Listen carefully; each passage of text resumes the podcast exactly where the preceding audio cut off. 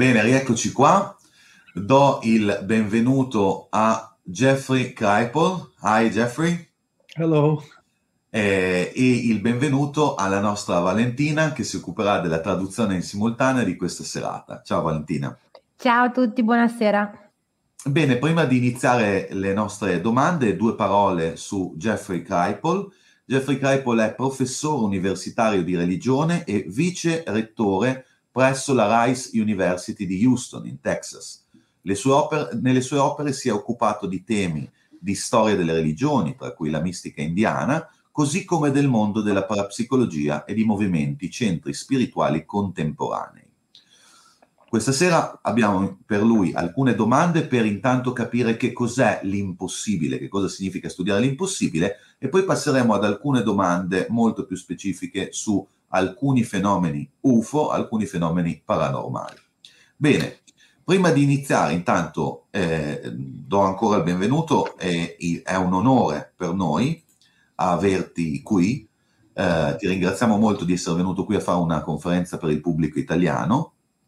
So nice, so nice to have you here. It's an honor for us to have you here, for us Italian folks. It's an, it's an honor to be here. Thank you for having me. Thank you. Grazie. Eh, la prima domanda che faccio per iniziare subito è che cosa vuol dire studiare l'impossibile?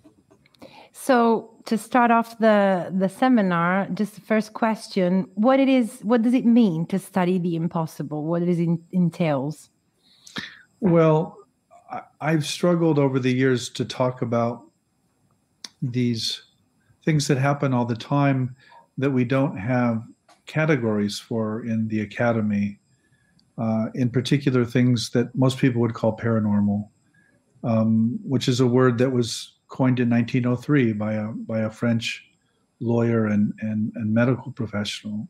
Eh, ho un po' faticato, è tutto nato dal fatto che ho un po' faticato negli anni a spiegare in ambito accademico eh, certi fenomeni che si sono, che si sono verificati eh, a dare appunto una spiegazione a questi fenomeni o comunque a parlarne. Se pensiamo alla parola paranormale, eh, risale al 1903 ed è stata coniata da un avvocato francese.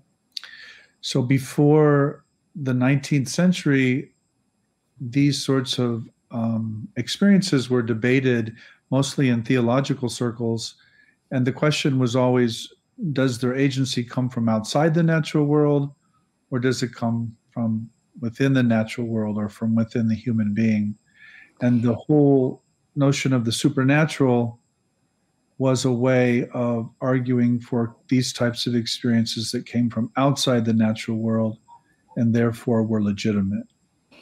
Prima questo, prima del, del 1900, quest, tutta questa serie di fenomeni veniva discussa a livello teologico, quindi per capire se appartenesse eh, al di fuori del, del, mondo, diciamo, naturale o all'interno del mondo naturale. E anche appunto la stessa parola supernaturale per, proprio per un, per un, discorso che eh, si cercava sempre di spiegare questo in termini di appartenente al reame del naturale oppure al di fuori. In other words, the supernatural was a kind of boundary marker or placeholder. Experiences that didn't fit in to the religious culture of the time were called magic or preternatural and were attributed either to uh, human beings or sometimes to demons.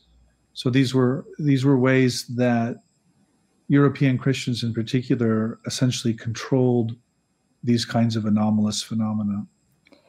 Il, la, la, terminologia appunto del superna- supernaturale era diventato appunto come eh, una sorta di, di paletto, no? di, di, segnaposto per tutto quello che non si riusciva a spiegare in termini appunto di religione o in termini di realtà, specialmente appunto per quanto riguarda i popoli che erano europei o comunque credenti e appartenenti alla religione cattolica, tutto quello che erano fenomeni come per esempio la magia, eccetera, venivano catalogati in questa grande grande sfera del supernaturale. In the 19th century, this all began to shift, and intellectuals became interested in studying these things in a non religious context. And so they coined new words like the supernormal or the paranormal or the imaginal all of which essentially meant the same thing, namely, something was happening in the natural world, but we had no scientific models for it. E appunto nel 1900 quello che è successo è che gli intellettuali hanno cominciato a queste, ad avere questa esigenza di spiegare, di eh, studiare questi fenomeni fuori da un contesto religioso, coniando quindi una serie appunto di terminologie che poi vogliono dire tutte la stessa cosa, ma che mh, fanno intendere che appartiene al mondo del naturale, ma al di fuori dalle regole che conosciamo, quindi come per esempio paranormale. when I speak of the impossible today, I'm referring to these same sorts of phenomena. And I'm making an argument that what is impossible or possible is strictly a function of the cultural register. It's actually not a function of what is real. The real is always doing these things, but they're considered possible or impossible depending on one's framework. Quando io parlo di impossibile in questo, in questo contesto eh, è, è, per spiegare tutti questi fenomeni appunto che sono stati catalogati in un modo o nell'altro a seconda del, della prospettiva in cui venivano visti, eh, che sono fenomeni che comunque si manifestano in un modo o nell'altro. Il loro essere possibili o impossibili viene determinato dal tipo di, eh, dal tipo di prospettiva da cui si guardano. So the impossible is really um, it's an academic but also a poetic way of asking the question of what actually does happen in human experience and how are we to understand it given that all of our present models don't allow it. Ehm, l'impossibile è un modo accademico, ma se vogliamo anche poetico, di porsi la domanda di come si, mani- come si creano, come si manifestano questi fenomeni quando appunto non si ha ancora un modello al quale fare riferimento. Ok, allora intanto grazie di questa prima risposta. Io vi ricordo, come al solito, che uh, dato poi pian piano ci entreremo negli argomenti, in, in, tutti, in una serie di argomenti che vi ho detto all'inizio, ehm, se avete delle domande potete farle nella chat come al solito. Ora eh, faccio una domanda proprio su uh, alcuni suoi scritti. Che cosa intende con il termine super humanities? So, um, about the, the things that you wrote about, what do you mean when you use the term super humanities? So, one works where one is, not where one is not. I'm a, a dean and a professor in a university and a school of humanities. And so I'm trying to coin or create new words that can make these impossible things possible again, not just in our language, but in our experience. By the superhumanities, I mean what most people would think of as, as the humanities, but possessing now a vertical or, or upward direction that can not only accept people's impossible experiences, but also theorize out of them. Dunque, io cerco, ovviamente um, una persona lavora dove si trova, non dove non si trova. Essendo lui un rettore, penso che il Dean sia il rettore del, del, del, dell'università dove si trova, io sto cercando di coniare delle terminologie che mi possano permettere di contestualizzare quello di cui parlo. Nello specifico, eh, qua si tratta di elevare il concetto di umano, di umanità a qualcosa che verticalmente ha tutto un significato più ampio. I also mean to make an argument that many of the figures we read in the humanities came to their ideas through altered states of consciousness. So people like Arthur Schopenhauer or Friedrich Nietzsche or William James, um, all all thought out of these altered states. So the humanities have always been super. We just we just have forgotten that in a lot in a lot of corners. Nella sua tesi con questa terminologia lui vuole dimostrare che anche storicamente, se non li abbiamo mai descritti in questo modo, ci sono già stati degli esseri umani che hanno ragionato in questo senso, in questi stati alterati di consapevolezza. Se pensiamo a Schopenhauer, Nietzsche, James, erano già super umanità, parlavano già di questo, di questo termine, semplicemente non c'era un vocabolario per descriverlo. Basically, I want to make intellectuals weird again. Voglio rendere di nuovo gli intellettuali delle persone strane, come lo erano una volta. Ok, bene, eh, è, una, è, un'ottima iniziativa. He appreciates the initiative. ok, eh, invece la, questa, la prossima domanda è questa. In che cosa consiste la teoria dell'immaginazione che rende l'impossibile possibile? So, what is the theory of imagination that makes the impossible possible? I don't think we have one. to put it. Non credo, non credo che ne abbiamo una. I think in Western culture, or at least in secular Western culture, we think of the um, the imagined as the imaginary. Nella cultura occidentale pensiamo all'immaginato come immaginario. But a lot of impossible phenomena we see in the historical record or, or in the contemporary world certainly involve what we think of as the imagination, but they are not imaginary. They involve the empirical, physical environment or world.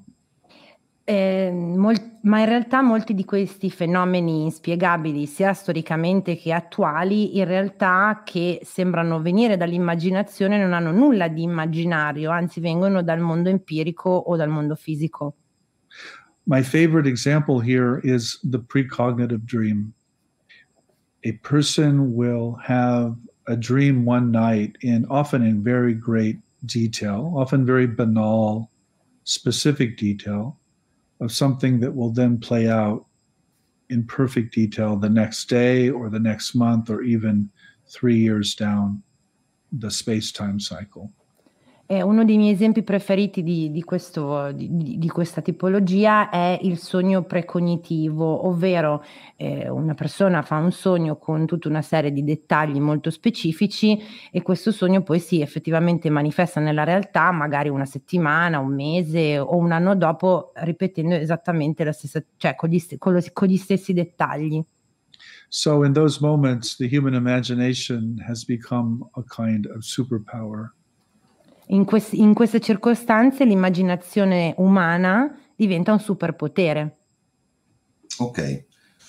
Dunque, nel 2010 lei ha pubblicato Authors of Impossible.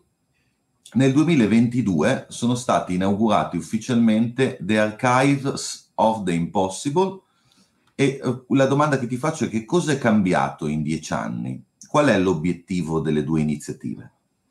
So in 2010, uh, you published Authors of Impossible, and in 2022, the Archives of Impossible are officially inaugurated at Rice University. What's changed in these 10 years, and what's the purpose of these initiatives? um, Too big of a question? No, it's, okay, it's okay. It's okay. Um, well, a lot has changed. I mean, come on. It's it's È cambiato molto, un sacco di cose. Yeah, um I mean, fun, well first of all, take the UFO topic.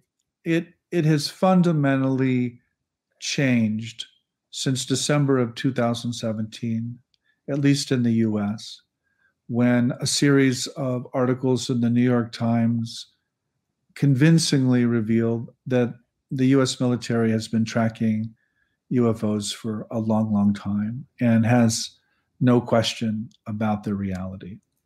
È cambiato tantissimo, nello specifico pensiamo soltanto appunto agli UFO. Eh, nel dicembre del 2017 sono usciti una serie di articoli sul New York, New York Times che parlavano esplicitamente di, eh, di questi eh, dei, dei, dei servizi militari che, che, tracciavano dei fenomeni UFO e non, non è stato detto come oh, eh, si è avvistato oppure fake news, era proprio preso per buono, per veritiero. So in 2010, for an intellectual to speak about UFOs was at best um, brave. Um, today, it seems rather obvious, and people are crying out for some kind of model or some kind of thinking to make to make some sense of what is obviously the case. Nel 2010 per un intellettuale anche soltanto nominare la parola UFO era a dir poco coraggioso oggi non solo se ne parla più apertamente, più frequentemente, ma si sente proprio l'esigenza di, di avere dei modelli di riferimento, delle spiegazioni o comu- più concrete, più mh, uh, disponibili. The purpose of the opening the archives of the Impossible Conference was to essentially mainstream these questions and these conversations in a university context. L'apertura dell'archivio è fondamentalmente quella di, di, rendere più disponibile e più popolare, più mainstream eh, tutta la, una serie di informazioni a livello accademico che si hanno su queste tematiche. Dicevo, bene, speriamo di arrivarci presto anche in Italia. Hopefully we'll get there soon in Italy as well.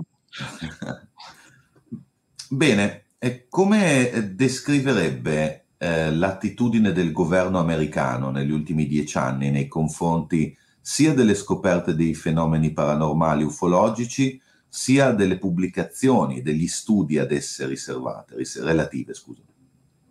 So, how would you describe the US government attitude in the last 10 years towards all the discoveries of uh, paranormal and UFO phenomena, and also about all the all the things that have been published about the topic?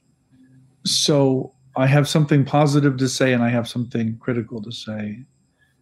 Um, una, una, una parte positiva e una parte un po' più critica. The positive thing to say is that the government's talking and that it's releasing or allowing to be released data or information that, that otherwise was not.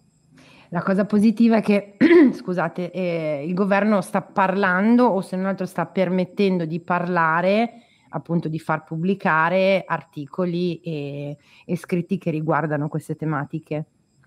The critical comment is that the media and the military and certainly the government are still thinking about the UFO as a potential threat, as a machine in the sky.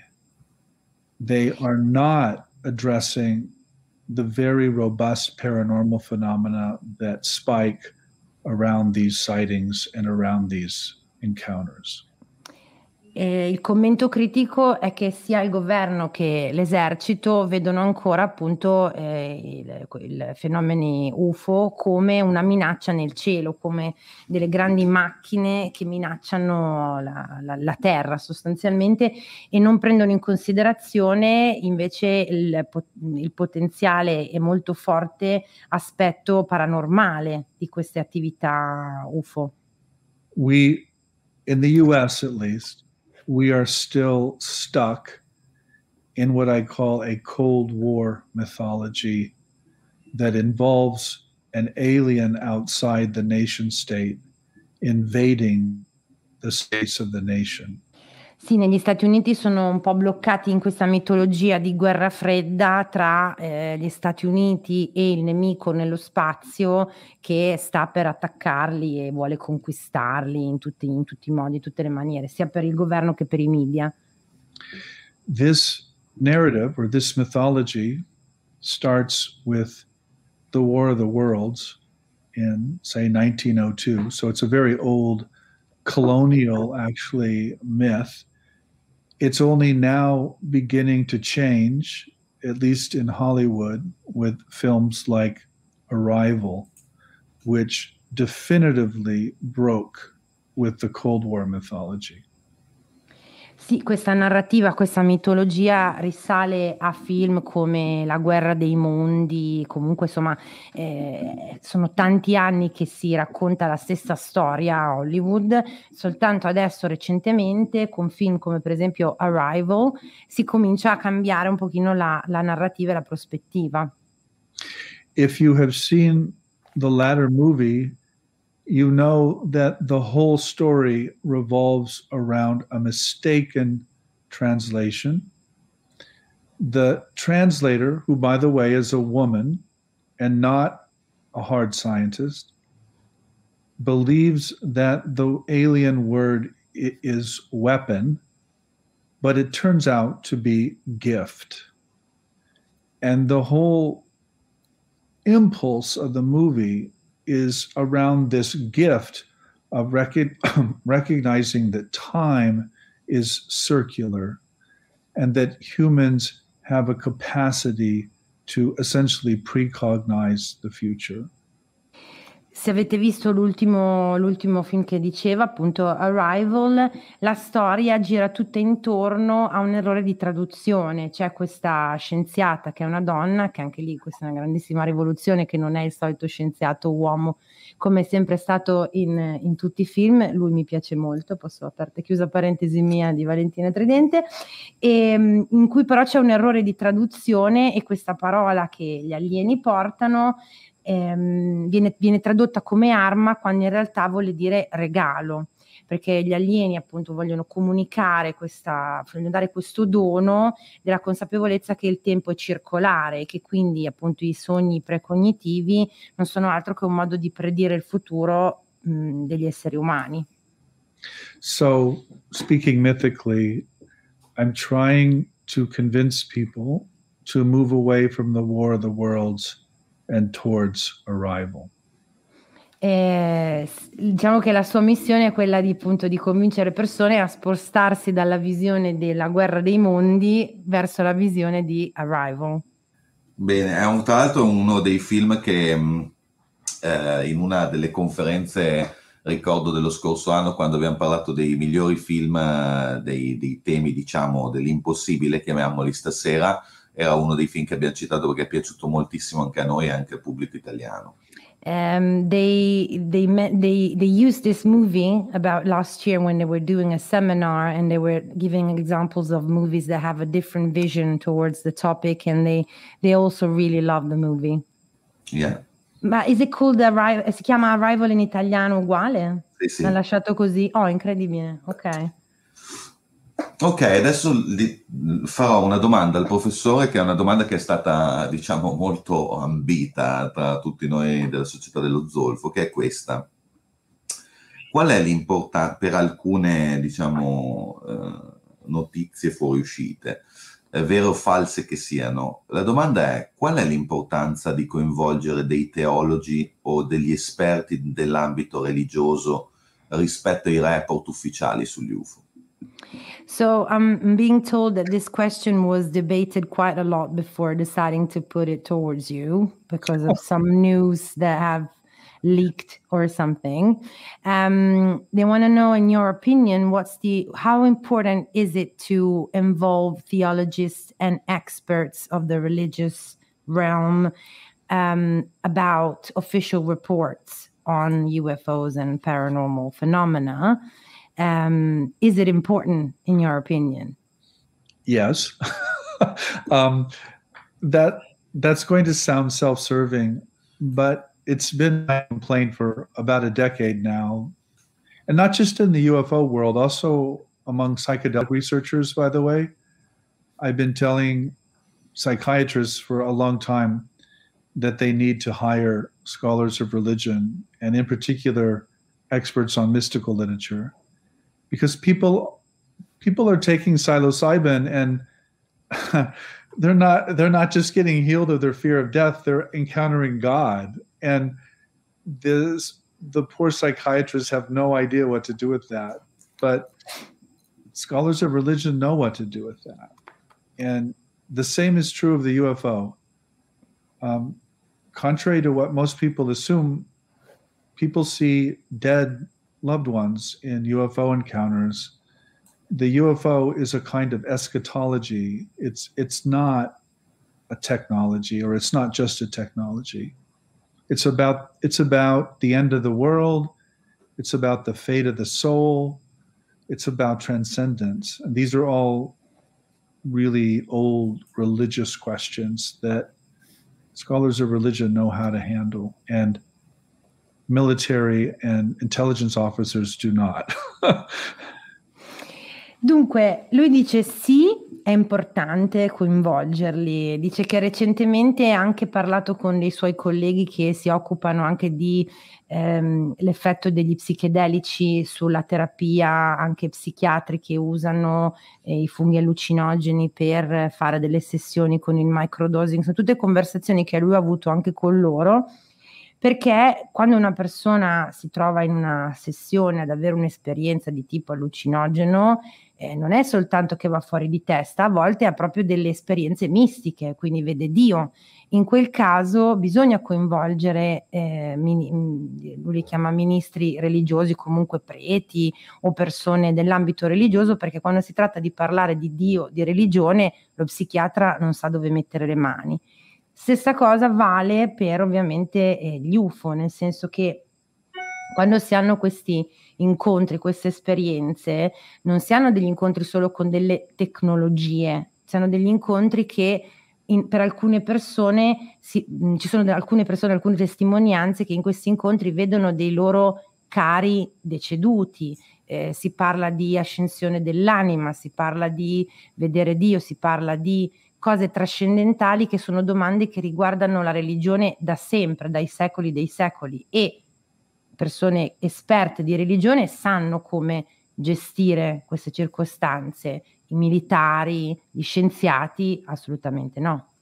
Bene, perché una, una delle altre domande che ci era venuta, che ci, nelle, diciamo nelle nostre chiacchiere notturne, era, eh, ci, ci, siamo chiesti più volte che cosa succederebbe se, se un giorno, diciamo in una, in una ipotesi, eh, venisse rivelato al mondo che eh, la presenza di forme di vita aliene, che cosa succederebbe al... Um, come, come sarebbe, sarebbe, interessante vedere come ne discuterebbero gli, i teologi o comunque le persone che sono connesse, gli studiosi de, delle religioni. Ecco.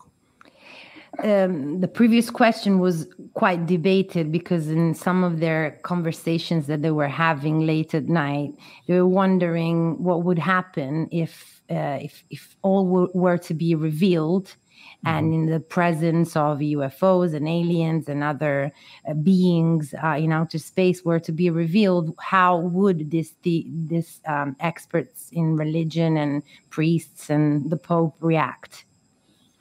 So I'm I would make a um, a distinction between a scholar of religion and a religious leader. Intanto so, bisognerebbe fare una, una distinzione tra eh, accademico della religione e capo di una religione o mh, mm, pra, insomma sì, leader di una religione. Generally speaking, scholars of religion are not representing or speaking for any particular religious tradition. In generale eh, gli esperti di religione, gli accademici che studiano la religione non, non ne rappresentano una in particolare, ma conoscono tutto lo spettro delle religioni. My own view is that some kind of dramatic disclosure or revelation would have a devastating effect on most religious communities. Eh, nella sua personale opinione, sicuramente se venisse rivelato, se venissero rivelate alcune realtà con, con, con, certezza, sicuramente avrebbe un impatto molto drastico su alcune comunità religiose. This is not a widely held opinion, however. It is also commonly argued that the religions could incorporate or handle such an encounter or disclosure. Eh, dice che la sua opinione non è molto condivisa e che in realtà mh, molti dicono, sostengono che invece eh, ehm, all'interno delle, dei dogmi religiosi, del, degli insegnamenti religiosi, sono previste anche questo tipo di, cioè prevista anche la gestione eventualmente della rivelazione di questi fenomeni. One of my favorite novels is Arthur C. Clarke's Childhood's End. Eh, una delle mie, mh, mm, delle mie romanzi preferiti è quella di Arthur C. Arthur, Arthur C. Arthur C. Clarke. Clarke. And the title? Childhood's End. Eh, infanzie e non so come l'hanno tradotto in italiano. The title is essentially the end of religious belief and it involves just such an extraterrestrial disclosure. So it's it's a kind of novelistic experiment about what would happen to the world's religions if there were such a disclosure. I'm much closer to Arthur C. Clarke than the conventional response that such a thing could be easily incorporated. Eh, in questo romanzo, cioè questo romanzo è letteralmente un esperimento letterario per cercare di capire cosa appunto succederebbe nelle circostanze che dicevi, che dicevi prima, cioè quando dovesse essere rivelato a tutti un certo tipo di, di, di realtà eh, e lui si trova molto più d'accordo con la visione di Arthur C. Clarke di questo libro che con quella più diffusa che le religioni abbiano già, eh, diciamo, preimpostata all'interno delle loro credenze un sistema che possa gestire questo tipo di situazione. The fundamental reason that I'm so interested in the UFO phenomenon is not because I know what it is. It's precisely because I don't know what it is, and I don't think anyone else does either. La ragione principale per cui lui è così interessato a questo tipo di fenomeni è proprio perché non sa di che cosa si tratti, non perché sappiamo di cosa si tratti, è quello che lo rende così affascinante per lui. I don't think the religions have an answer to it, and I don't think the sciences have an answer to it. I think it represents an entirely other or future world. Non credo che le religioni abbiano una risposta, non crede che le scienze abbiano una risposta, crede che eh, eh, questi, questi fenomeni rappresentino una realtà e probabilmente un futuro completamente diversi da quelli che conosciamo. Bene, intanto ti ringrazio, ringrazio anche il pubblico che sta iniziando a fare le domande, dopo le leggeremo, se ne avete, se ve ne vengono continuate a farle che tanto dopo le seleziono verso la fine. Tra l'altro eh, il titolo del, del, racconto di Clark è La fine dell'infanzia, lo sapevo perché c'era Axis Mundi, stavo per dire, c'è Axis Mundi collegato, quindi ce lo diranno. Okay. Grazie Marco. Ah, la prossima domanda è collegata a questa, ed era questa infatti. Il direttore della eh, Specola Vaticana, padre José, ha affermato che è difficile escludere la possibilità che esistano altre forme di vita intelligenti nell'universo e che probabilmente non necessitano di, ne- di nessuna forma di redenzione. Quindi una di quelle domande era che opinione avevi in merito. Hai già un po' risposto, ma... Okay, so the next you actually kind of already answered what what would be the next question, but um, the director of the Vatican Observatory, uh, the Jesuit Father Jose Funes, uh, stated that it's difficult to exclude the possibility that other intelligent life exists in the universe, and they probably don't need any redemption anyway. what is what is your opinion about that? I I, I think the whole theology of redemption is a human thing. I, I, I don't even think it applies. It's like it's like you know what does poetry have to do with apples or something? I, I don't know. It's just it's a complete it's a complete mismatch. Um, sì, è la, la, la, teologia della redenzione è comunque una cosa molto umana, è come dire cosa può avere a che fare la poesia con le mele, cioè non, sì, sì, sì. non, ha, non ha molto senso. Bene, invece passiamo adesso ad alcune domande sulla, sulla parte relativa più al paranormale. Ci scostiamo un po'. Telepatia, psicocinesi, medianità. Come lo studio di questi argomenti si è evoluto negli anni? Quali sono gli argomenti più caldi oggi nello studio della parapsicologia?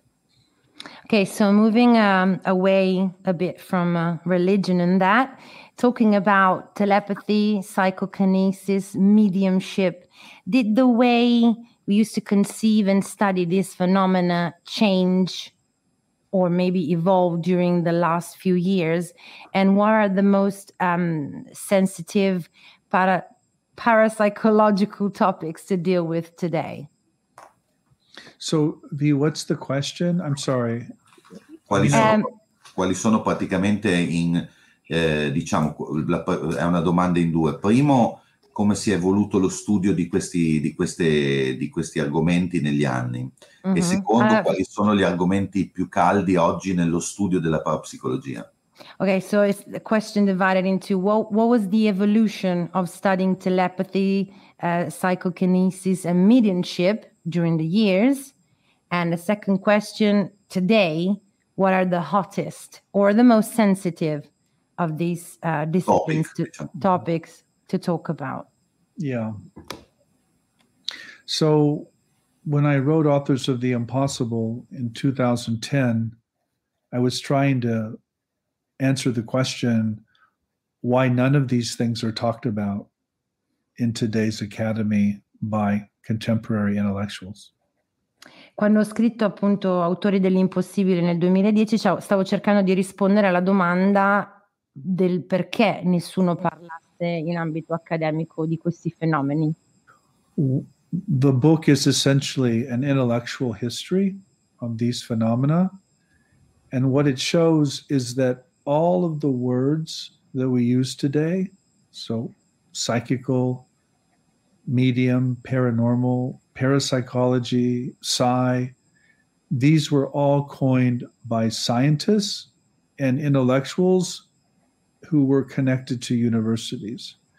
None of them arose from popular culture. Although today, although today they're all associated with popular culture.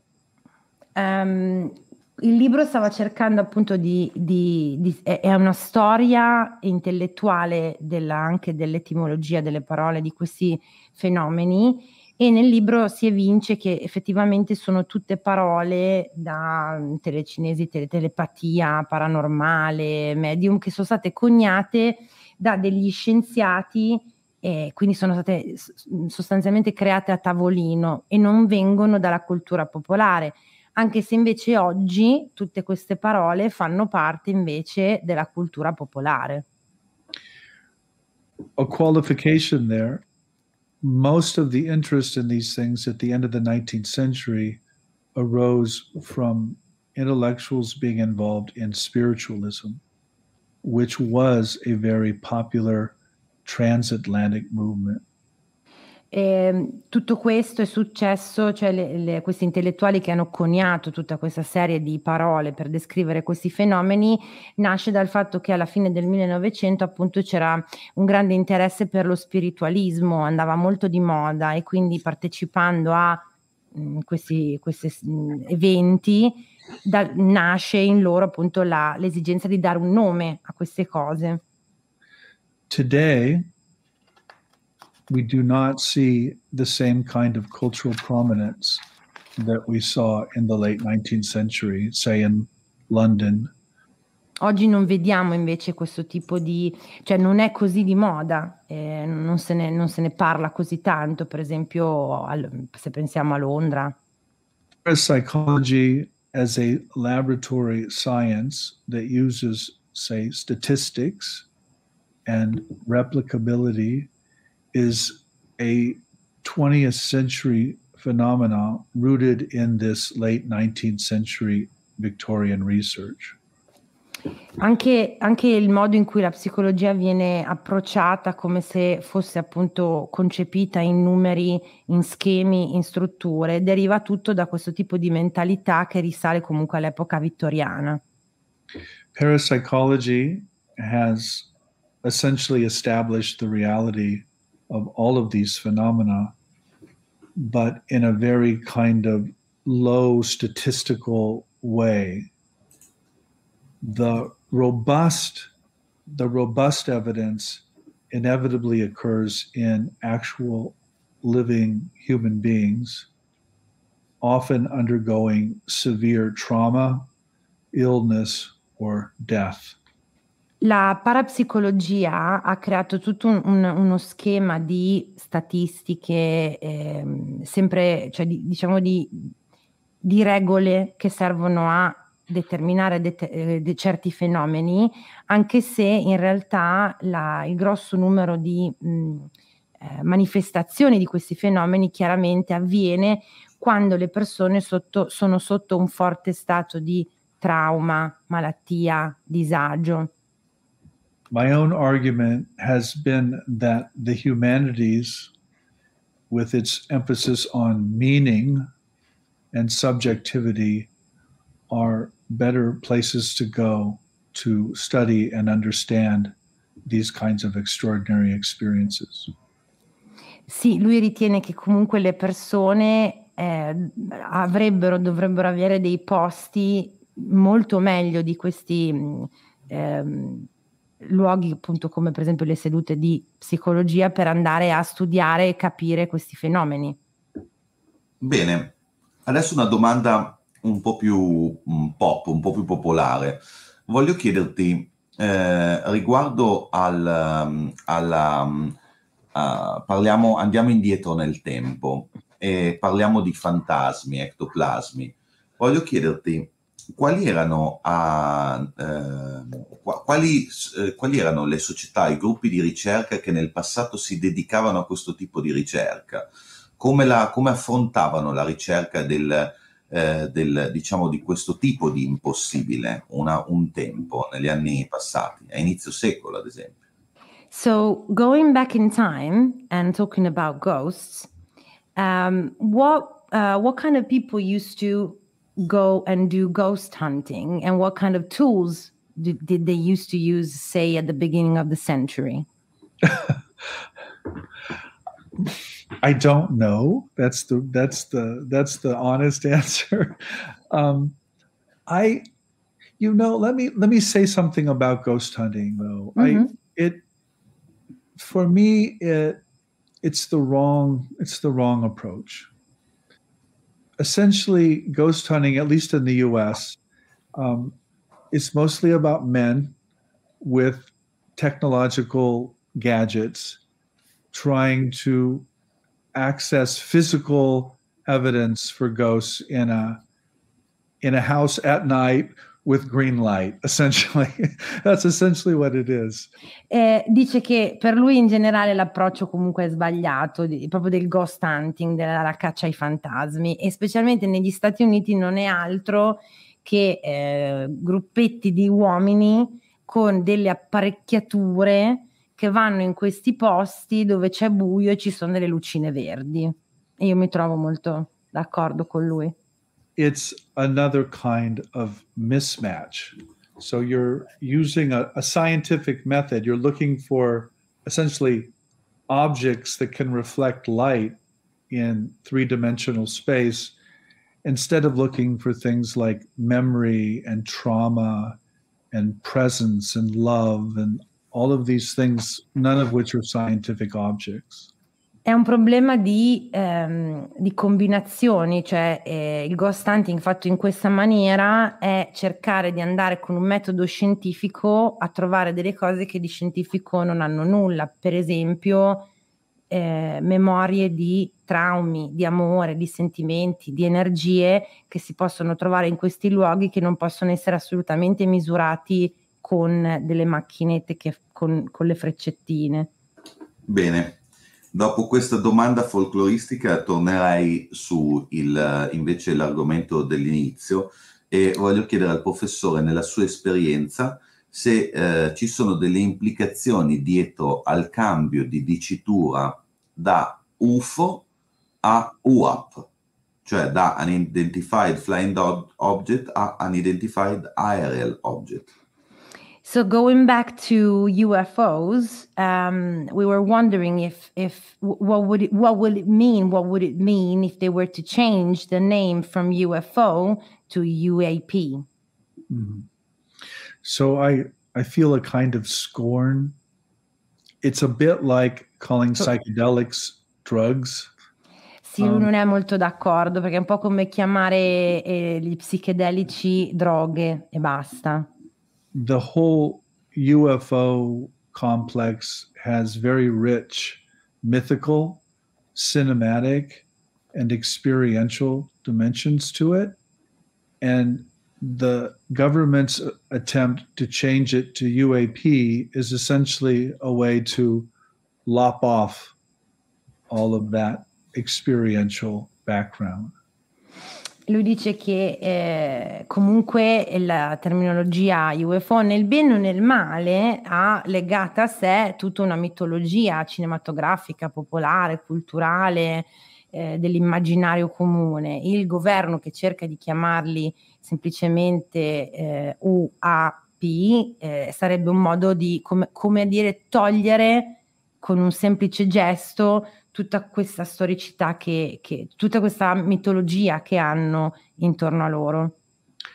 I think we have to embrace and understand the messiness of these histories. Sì, lui, lui vorrebbe che abbracciassimo, accogliessimo la non, eh, la compl- la, la, quanto sono complicate e disordinate le implicazioni che ci sono attaccate a, tip- a questo tipo di nome. Bene, intanto ringrazio il professore e eh, ho ancora un paio di domande, eh, poi dopo passerò alle domande del pubblico, quindi se avete ancora delle domande scrivetele adesso perché a breve arriverò alle vostre. Una domanda che faccio è questa, dato che abbiamo ha citato più volte eh, gli psichedelici, ho proprio una domanda su questo, nel senso, eh, la domanda è mh, nella sua esperienza c'è una connessione tra l'uso di enteogeni e eh, l'alieno, diciamo, gli alieni? Enterogeni non so cosa enteogeni, siano. Enteogeni. Eh, e come li traduco? Non so cosa sono. Enteogeni, e droghe enteogene, mh, enteogene, aspetta, eh, ci guardiamo. Allora, intanto facciamo una, una, seconda domanda, intanto che controllo. Ok. Enteogens, enteogens. Entheogens. Okay. So, um, talking about psychedelics, since you mentioned them a couple of times, um, he was wondering if there's a connection, according to you, between entheogens, which I'm sorry I never heard of before, mm-hmm. and aliens. And what was this? What was the second thing? Aliens. Oh, um, in general, I think it's all connected. I, th- I think everything is connected. Um, one of the things one learns when one begins to study paranormal phenomena is that one thing connects to the other thing, connects to the other thing, connects to the other thing, and it just keeps going like this, you know. Um, so I, you know, I talk about connecting the dots um, until some kind of picture pops, but we don't we don't know what that picture is because we don't know how to connect those dots. Allora, in generale lui ritiene che eh, tutto sia collegato. Una delle cose che impari quando, quando inizi a studiare questo tipo di inizia a studiare in questo tipo di ambito è che davvero tutto è collegato, una cosa coll- si collega all'altra, si collega all'altra, si collega all'altra. Il problema è che si tratta appunto di collegare i puntini, ma non abbiamo un'immagine chiara e definita di qual è l'immagine finale di questi puntini che colleghiamo. Invisible entities are often encountered in psychedelic states. E le, le entità invisibili sono frequentemente eh, in, incontrate sotto effetto di eh, psichedelici. What people think of as aliens are often invisible entities. Quelle che le persone definiscono alieni sono solitamente queste entità invisibili. I am not suggesting these are the same exact thing, but I am suggesting there's some kind of link or connection, probably through different states of consciousness. Non voglio dire che sono esattamente la stessa cosa, ma sicuramente c'è un collegamento tra questi e diversi stati di, eh, di coscienza, di consapevolezza. Lo chiedo perché abbiamo tenuto da poco un convegno sulla psichedelia dove sono stati riportati alcuni studi sulla DMT che di, di persone che hanno proprio diciamo, tentato di tracciare un po' questo, questo mondo che si vede oltre il mondo con il DMT e delle entità che si incontrano all'interno di esso. La, la sostanza è DMT, giusto? DMT, sì. Okay. DMT.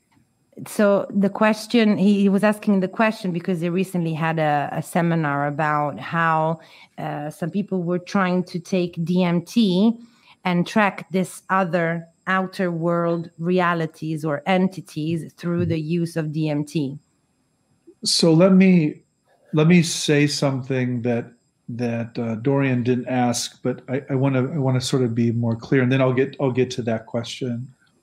The reason I want to talk about psychedelics when we talk about UFOs is not because they're the same thing, but because I think the cultural response is similar. So the response to psychedelics is essentially to criminalize them and to turn this into a drug war. The response to the UFO in the sky is to turn them into military threats and try to shoot them down. Eh, lui dice che questo non, non gliel'hai chiesto, però vuole chiarire giusto, e poi rispondere alla tua domanda. Cioè, il motivo per cui lui nomina spesso gli psichedelici è per far capire, eh, la, diciamo che il, eh, il, modo in cui la, la, cultura popolare reagisce a questi fenomeni è lo stesso, come agli psichedelici si tende a reagire eh, chiamandoli semplicemente droghe e facendo questa guerra alle droghe, nello stesso modo a, eh, agli UFO si tende a reagire, agli alieni si tende a reagire dicendo che sono queste altre eh, entità, esseri nello spazio a cui bisogna fare la guerra perché ci vogliono eh, conquistare o distruggere. The DMT experience is something that is written a lot about lately by scholars of religion. And we know that for example, UFOs and aliens often show up in DMT experiences. Sì, le, la, dunque l'esperienza con le, con le, DMT è una cosa di cui si parla molto, specialmente anche appunto gli studiosi delle, delle religioni, perché effettivamente sembrerebbe che durante eh, episodi, cioè se si, se si, assume la DMT, si, si vedono molto spesso alieni o UFO. I'd like to tell you a story here. Ma voglio raccontarvi una storia. Years ago, I was invited by a wealthy British businessman to come and talk about DMT. Anni fa sono stato invitato da un uh, facoltoso signore eh, inglese a parlare proprio di DMT. They wanted me, I, th- I think they most wanted me to bring Whitley Strieber. They wanted you to bring? They wanted me to bring along, they wanted me to convince Whitley Strieber, who is a science fiction writer and a very famous abduction writer, to come to this event. Ok, lui dice che secondo lui lo avevano invitato per convincere questo steamer, giusto? Ho detto giusto? Sì, a, a partecipare lui stesso a questo evento. So I told them, Whitley Strieber does not take psychedelics. E allora gli ho detto, guardate che lui non prende gli psichedelici, non ne fa uso. Their argument was essentially that their argument was essentially that Whitley's numerous alien abduction experiences were a result of endogenously released DMT. What do you mean endogenously?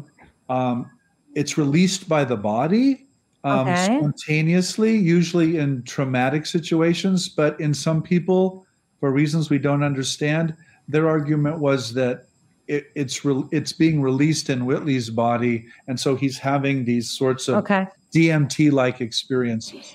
Eh, la loro, questi che l'avevano invitato sostenevano che secondo loro questo autore per forza facesse uso, eh, perché appunto parlava così spesso e frequentemente di eh, aduz- ehm, rapimenti alieni o incontri con gli alieni e che quando gli ha detto che non ne faceva uso, secondo loro lui aveva come se lo producesse naturalmente dal suo corpo.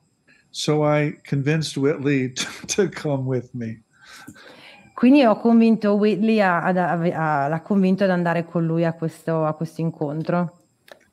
he told them what I had already told them that there was no way he was ever going to take a psychedelic because his life was already too weird.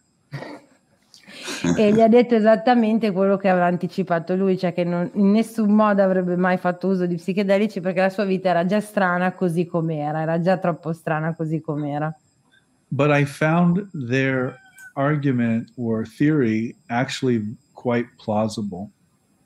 Però lui dice che eh, ha trovato che le loro argomentazioni fossero abbastanza plausibili. Bene, io adesso faccio una domanda ancora al professore prima di passare alle domande del pubblico e, ed è questa una domanda un po' personale per la chiusura. Voglio chiedere al professore qual, qual è la sua esperienza personale con il paranormale e se è stata dopo la sua se è stato dopo una qualche esperienza particolare che ha iniziato tutto il suo percorso. So this is the last official question, and then we're, we're going to have a couple from uh, from the audience. Okay. Sure. Um, what was your personal experience with the paranormal, and was it after a particular encounter that you started your uh, your path in, mm-hmm. in your studies? Mm-hmm. So the, it's a fairly long answer, V. I'll try to I'll try to break it up. Thank you. Yeah. Um, so all of my early work, say for the first 20 years of my career, was on the relationship between human sexuality and ecstatic religious experience. Eh, tutto il lavoro dei miei primi, dei primi vent'anni eh, trattava di, eh, dell'esperienza, cioè parlava del, del, della sessualità e dell'esperienza eh, umana nei confronti di, di, questo fenomeno. I was not interested in the paranormal because actually no one was. non ero interessato al paranormale perché nessuno lo era, fondamentalmente. However, I was very interested in the mystical experiences of scholars of mysticism because I had had such an experience while living in Calcutta in the fall of 1989. Ero molto interessato però all'aspetto mistico di tutta una serie di esperienze umane perché lui stesso nel 1989 si trovava a Calcutta e aveva avuto a sua volta un'esperienza di tipo mistico. I wrote about this experience in my second book called Roads of Excess Palaces of Wisdom, which was on the mystical experiences of scholars of mysticism. E di questo parla, ha parlato nel suo secondo libro, eh, raccontando appunto dell'esperienza mistica proprio da un punto di vista di uno studioso. What happened was I was participating in Kali Puja in early November of 1989. I had been quite ill. I woke up one night or one morning, but my body didn't. I was paralyzed. Um, quello che è successo è che si trovava appunto a Calipugia o stava facendo un Calipugia, scusate non ho, non ho, colto la differenza, e nel novembre del 1999 era molto, stava male, era molto malato e eh, si è svegliato, o meglio, il, la sua mente si è svegliata ma il suo corpo no, ha avuto un episodio di paralisi.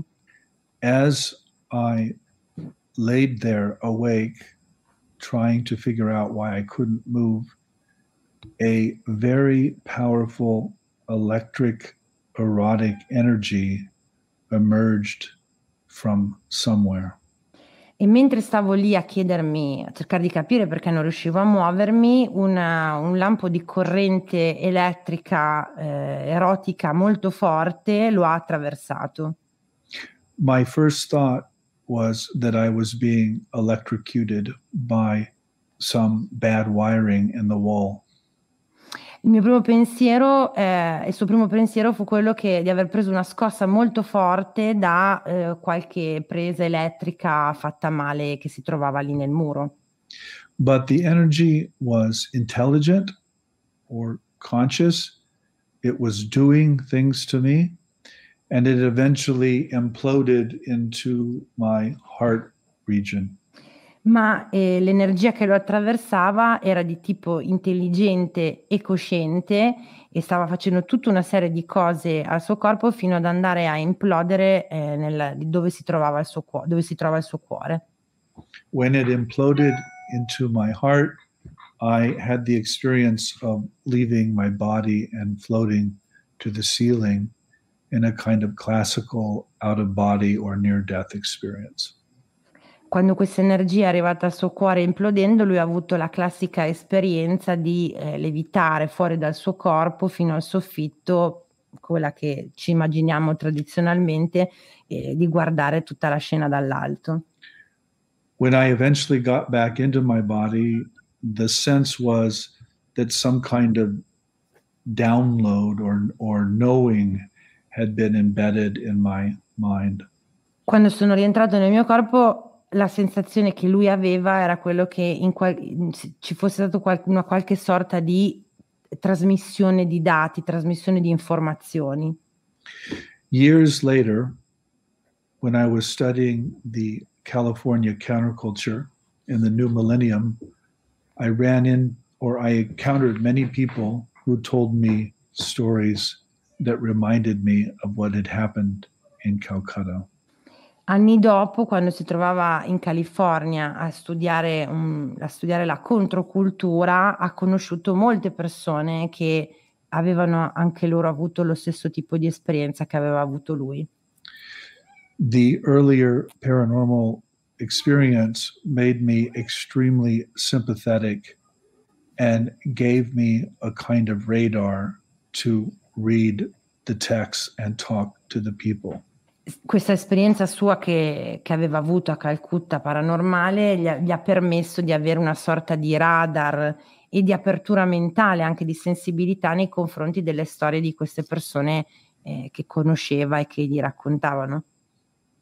So I am not especially or particularly gifted, but I have had enough of these experiences to make me sympathetic and profoundly interested. Lui dice non sono particolarmente dotato, chissà quale, chissà quale predisposizione, ma mh, l'esperienza che ha avuto l'hanno reso sicuramente più si- sensibile e aperto e curioso anche nei confronti degli studi che poi lui ha portato avanti. Ringrazio il professore tantissimo di questa, di questa condivisione. Eh, io dico, Thank you for sharing that with us. Yeah. Diciamo sempre che la curiosità, nel nostro gruppo diciamo sempre che la curiosità alla fine è il motore di tutto in questi, in questo, in questi mondi. Um, he he he say, he's saying that uh, in their group they're always saying that curiosity is what moves uh, everything and it's what's necessary to to move everything in this kind of realm. I don't understand why the whole world isn't curious about these things. non sa come mai tutto il mondo non è curioso eh, riguardo a queste cose. Noi, sì. They wonder the same. Yeah. ok, allora adesso inizio con qualche domanda del pubblico. Eh, ce n'era una che mi interessava qua. Allora, questa la prima domanda è di Freddy che chiede che cosa ne pensa del, con, del cosiddetto missing time che accadrebbe quando si avvistano dei fenomeni ufologici. Okay, so we've got the first uh, question from the audience, and it's from Freddie, and he wants to know what you think about the so-called missing time uh, that would, should, or would happen when you have some sighting or UFO phenomena. So the whole topic of time is a really complex one. in in this sort of paranormal world. The general sense is that that this linear sense of tick tock, tick tock, a kind of arrow of time, is a function of how our brains work and is not actually out there, as it were. It's not part of the real world. It's part of the human brain body and how it functions. Eh, vabbè, tutta la questione del tempo è molto complessa quando si tratta di, di, fenomeni paranormali. In generale, quello che si tende a pensare è che eh, il classico TikTok e eh, scorrere del tempo, come lo intendiamo, non sia al di fuori di noi nella natura, ma faccia parte di quello che c'è dentro di noi nella nostra testa. I don't claim to understand the missing time phenomenon in the abduction literature. But I think it clearly has something to do with this basic idea that time is not what we think it is. Eh, dunque, lui dice che non, non è proprio uh, sicuro di cosa si intenda per missing time nel, quando si tratta di questi fenomeni, no, ma sicuramente. Com'è? Eh, no, no, ti dicevo quando si tratta di abduction, sì, sì. Sì, ma si tratta, cioè secondo lui comunque si tratta di qualcosa che succede all'interno di noi, non al di fuori di noi. Seconda domanda di Axis Mundi, che chiede che cosa ne pensa l'ospite dell'equiparazione dell'ipotesi parafisica di Jacques Vallée e John Keel tra alieni moderni e fairies del folklore celtico. Okay, so Axis wants to know what you think about comparing the um, paraphysical hypothesis of Jacques Vallée and John Keel between modern aliens and the Celtic folklore of fairies. Mm-hmm. So, you know, abductions and changeling. Mm-hmm. Mm-hmm. So I know Jacques Vallée very well. He's the first an originary donor of our Archives of the Impossible, by the way. He's really the man who began that project.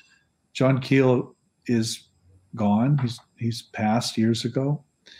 They had very similar ideas around this this topic.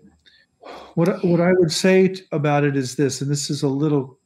First of all, I think they're right. I I think the um, the fairy and and um, Celtic and but also the Jin, the Davy. I mean, there's all kinds of folklore around the world, and the alien encounters is a kind of modern folklore that clearly connects up with these other folklores in complicated ways. What I would say is, what what modern people want to do is they want to say, perhaps not Axis Mundi. I'm not I'm not I'm not projecting here, but too many people want to assume our modern mythology and read it back into previous mythologies. In other words, they want to say, well, what the fairies really were were aliens.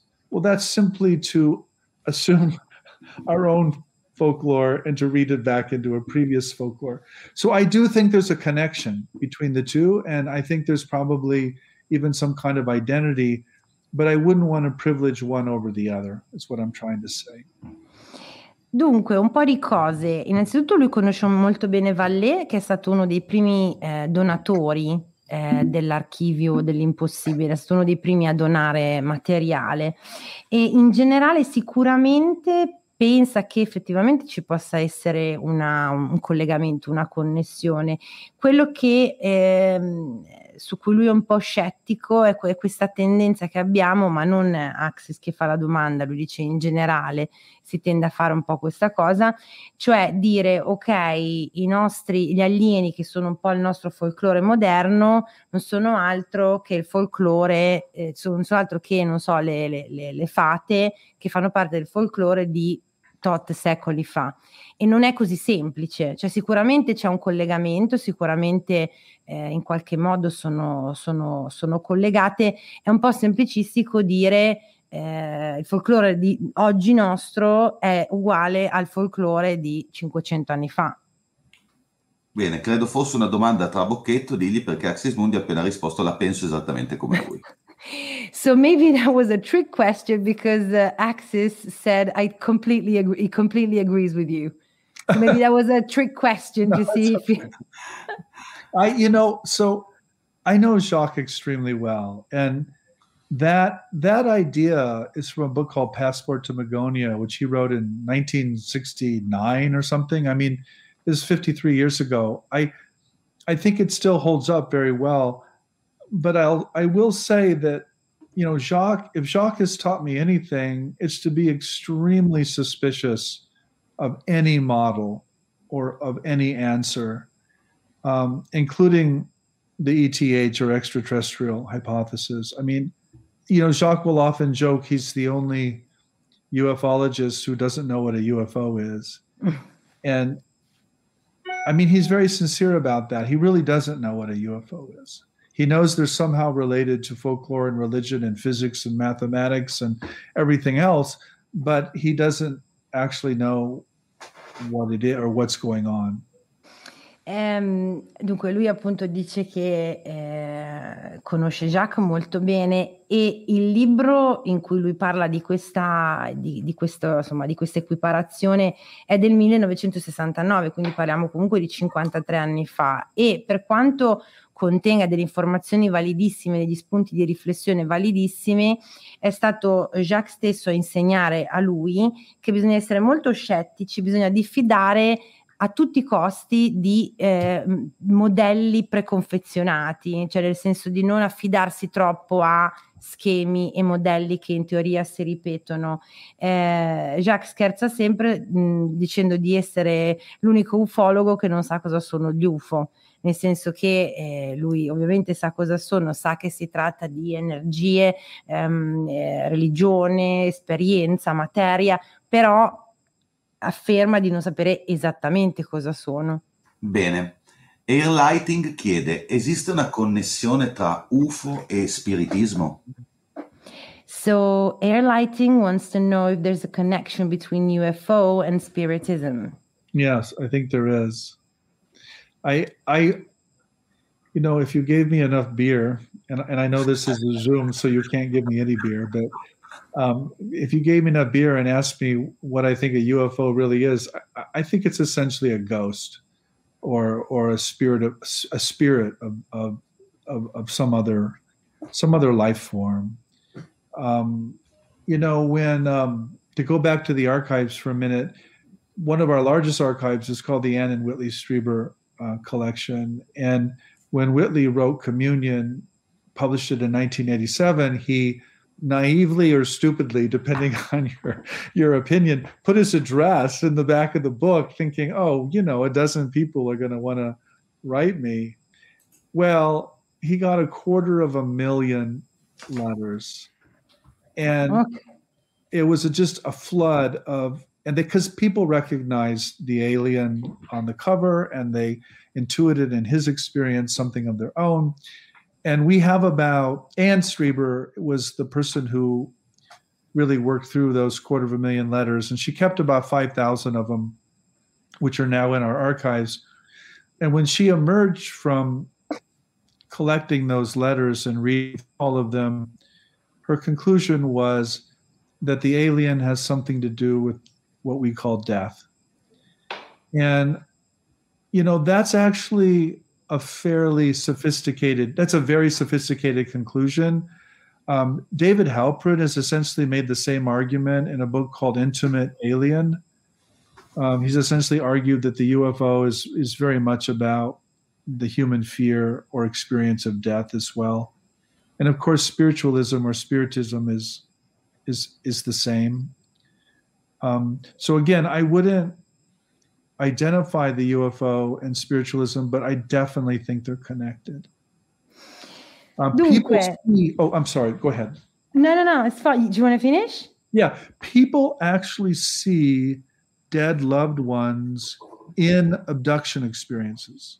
Dunque, eh, partendo dall'inizio, lui eh, inizia affermando che sicuramente secondo lui c'è una connessione e che se potessimo offrirgli un paio di birre probabilmente direbbe che eh, gli UFO non sono altro che dei fantasmi nella sua, nella sua visione. Quando, eh, ne, tornando agli archivi dell'impossibile, eh, uno scrittore che il nome era Whitley, il cognome scusate me lo sono, me lo sono perso, comunque ha scritto Communion, ingenuamente nel, nel retro del, del libro aveva messo il suo indirizzo, perché secondo lui gli avrebbero scritto che ne so, una dozzina di persone no? dicendo ah sì, anch'io magari ho avuto la, la, vostra, la, la tua stessa esperienza. Gli sono arrivati un quarto di milioni di lettere. eh, tutte dicendo riconosco quello che c'è in perché loro avevano messo un'immagine sulla copertina e le persone ci riconoscevano qualcuno tra i loro amati, deceduti, persone eh, scomparse, comunque persone che conoscevano oppure si rivedevano nelle storie che lui raccontava eh, all'interno del libro. Quando effettivamente hanno tenuto circa un migliaio di queste lettere nell'archivio delle lettere di risposta che dicevano queste cose e quando la persona che se ne è occupata è riemersa dalla diciamo, selezione di queste lettere, la cosa che ha detto è stata non so molto, ma credo che gli alieni abbiano a che fare con quella che per gli esseri umani è l'esperienza della morte sostanzialmente.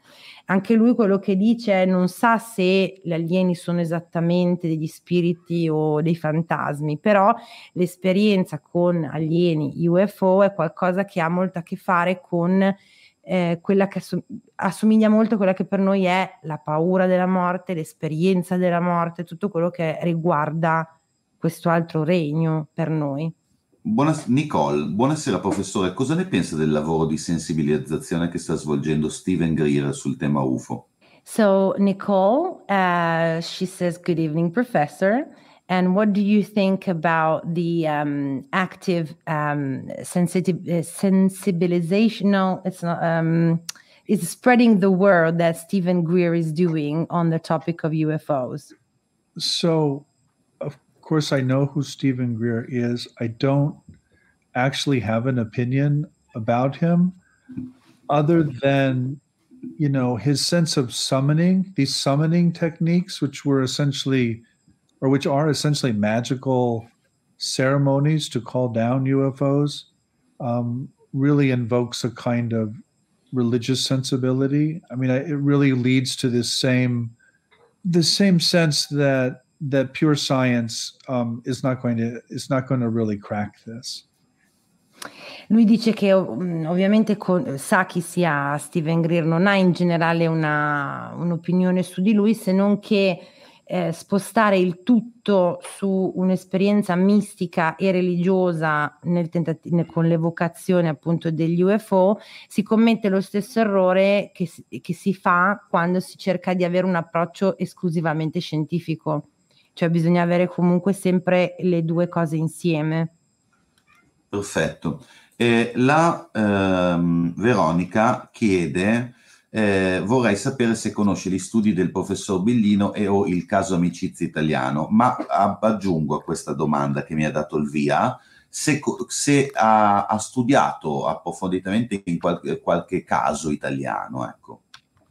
Okay, so uh, we have Veronica Loperfido, and she wants to know if you, by any chance, know about the studies of Professor Biglino and or the friendship case, which is an Italian case. But in general, if you have ever studied or found yourself interested in any Italian case at all.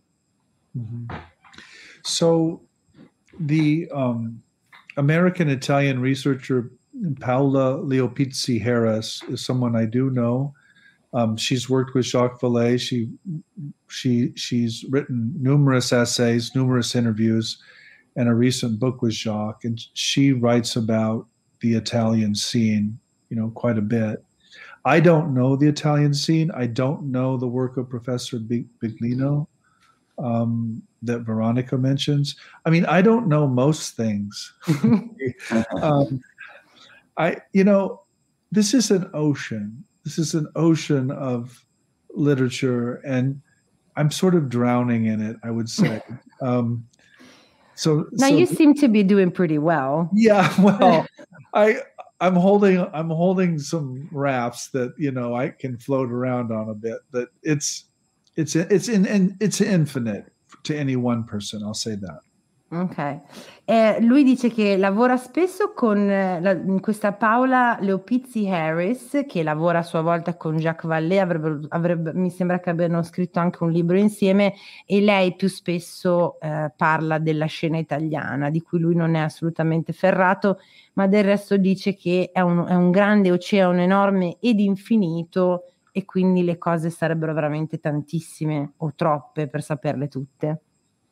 I I will say I know so I know the French scene better than the Italian scene, mostly through the French writings of Bertrand Must and of course the English writings of Jacques Vallée. It's they're more known. And I would say that this is a real need in this world. We really need translators. We need we need translators in Italian, Spanish, German, French, and English to kind of go back and forth. And we just don't, we're all in these silos. I think this is one reason we don't understand this is because we're all working in silos, not knowing that people just in an, a silo right next to us are doing this, a very similar thing. Eh, lui dice che conosce un pochino meglio la scena francese, anche perché appunto Jacques Vallée di origini eh, credo sia proprio francese e quindi sa qualcosina di più, ma in generale probabilmente uno dei motivi per cui anche c'è ancora così tanta, così poca comprensione dei fenomeni è perché comunque anche da un punto di vista delle traduzioni e delle pubblicazioni lavoriamo tutti come in silos, uno di fianco all'altro. Magari ci sono dei, de, delle cose che succedono appunto in Italia che aiuterebbero a spiegare dei fenomeni che accadono, eh, che ne so, appunto negli Stati Uniti, ma non essendoci questo scambio più fluido di informazioni tradotte mh, nelle varie lingue, anche questo eh, rende più difficile la comprensione. Bene, un'ultimissima domanda eh, che è quella di Elifas Levi che chiede cosa ne pensa del concetto di realtà separata, delle esperienze energetiche della via verso l'astratto descritte nell'opera di Carlos Castaneda. Okay, so this is the very last question and it's from Eliphas Levi. Uh, what do you think about the concept of separate reality and the energetic experiences and the way towards the abstract that are described in the work of Carlos Castaneda? Mm-hmm. Yeah, Castaneda, um, well, there are different ways into this. The first thing I'll say is, you know, Edwin Abbott um, wrote this little book called Flatland uh, way back in the 1880s and that was a book that got people thinking about other worlds or transcendence in essentially hyperdimensional ways. This was the beginning of hyperdimensional geometry. And the book is this lovely, kind of humorous thought experiment about what people who live in only two dimensions would think of some, something that was existed in three dimensions coming down and interacting with them and of course you know it would be completely miraculous. It would it would it would it would be a god essentially. Um, i think this kind of thinking has been radicalized in the 20th century through einsteinian space-time geometry through quantum physics and so all, all kinds of things. And i think this is where most people go. Castaneda um, is a problematic figure, at least in American culture. Um, he was an anthropologist who wrote a series of books on um, essentially his his shamanic experiences in Mexico, and they became increasingly novelistic in some sense. And so there's this always this question of what is the relationship between fiction um, and reality. Um, having said all that, I happen to think this this notion of a of a separate reality is is is is an attractive one actually, um, but I, I don't know, of course, if it's it's the correct the correct way to go.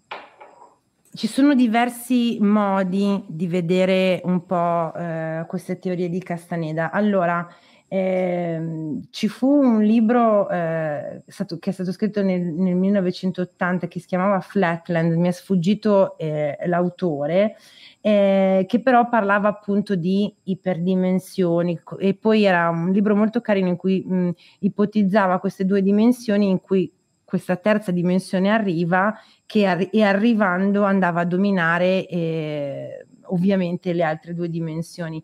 In generale si tende, poi sono arrivati appunto eh, la teoria dello spazio e tempo di Einstein ed è lì che comunque le persone sono cominciate mh, ad, cioè si sono trovate più ehm, hanno trovato più spiegazioni, più comfort anche nelle spiegazioni.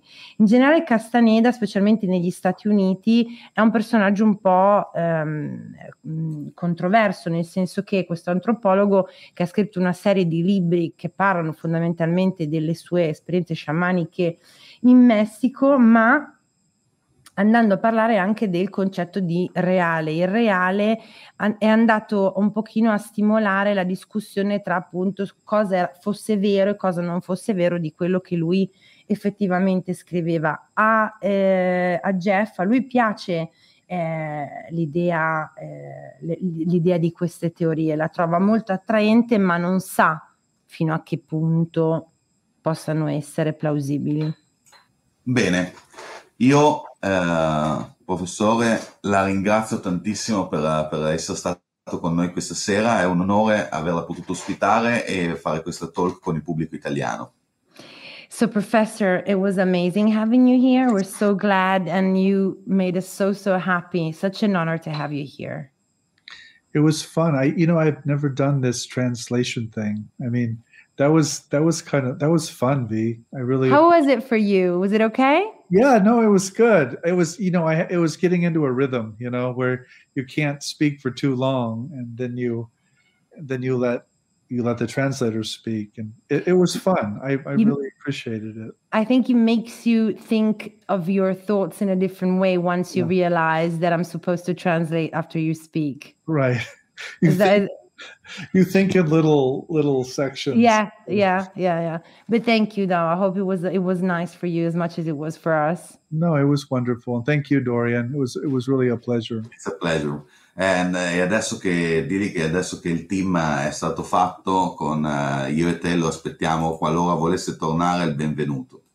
Okay, so now that we've got our rhythm with the translation and everything, anytime you want to come back, and you're welcome here, of course. You're welcome to Italy. We can well, we might give you beer where we've got very, very nice wine. Yeah, no, I I love Italy. I've actually been to Italy twice, and I I love Italy. So I may I may take you up on that. So be yeah, careful, do be careful please. what you ask for.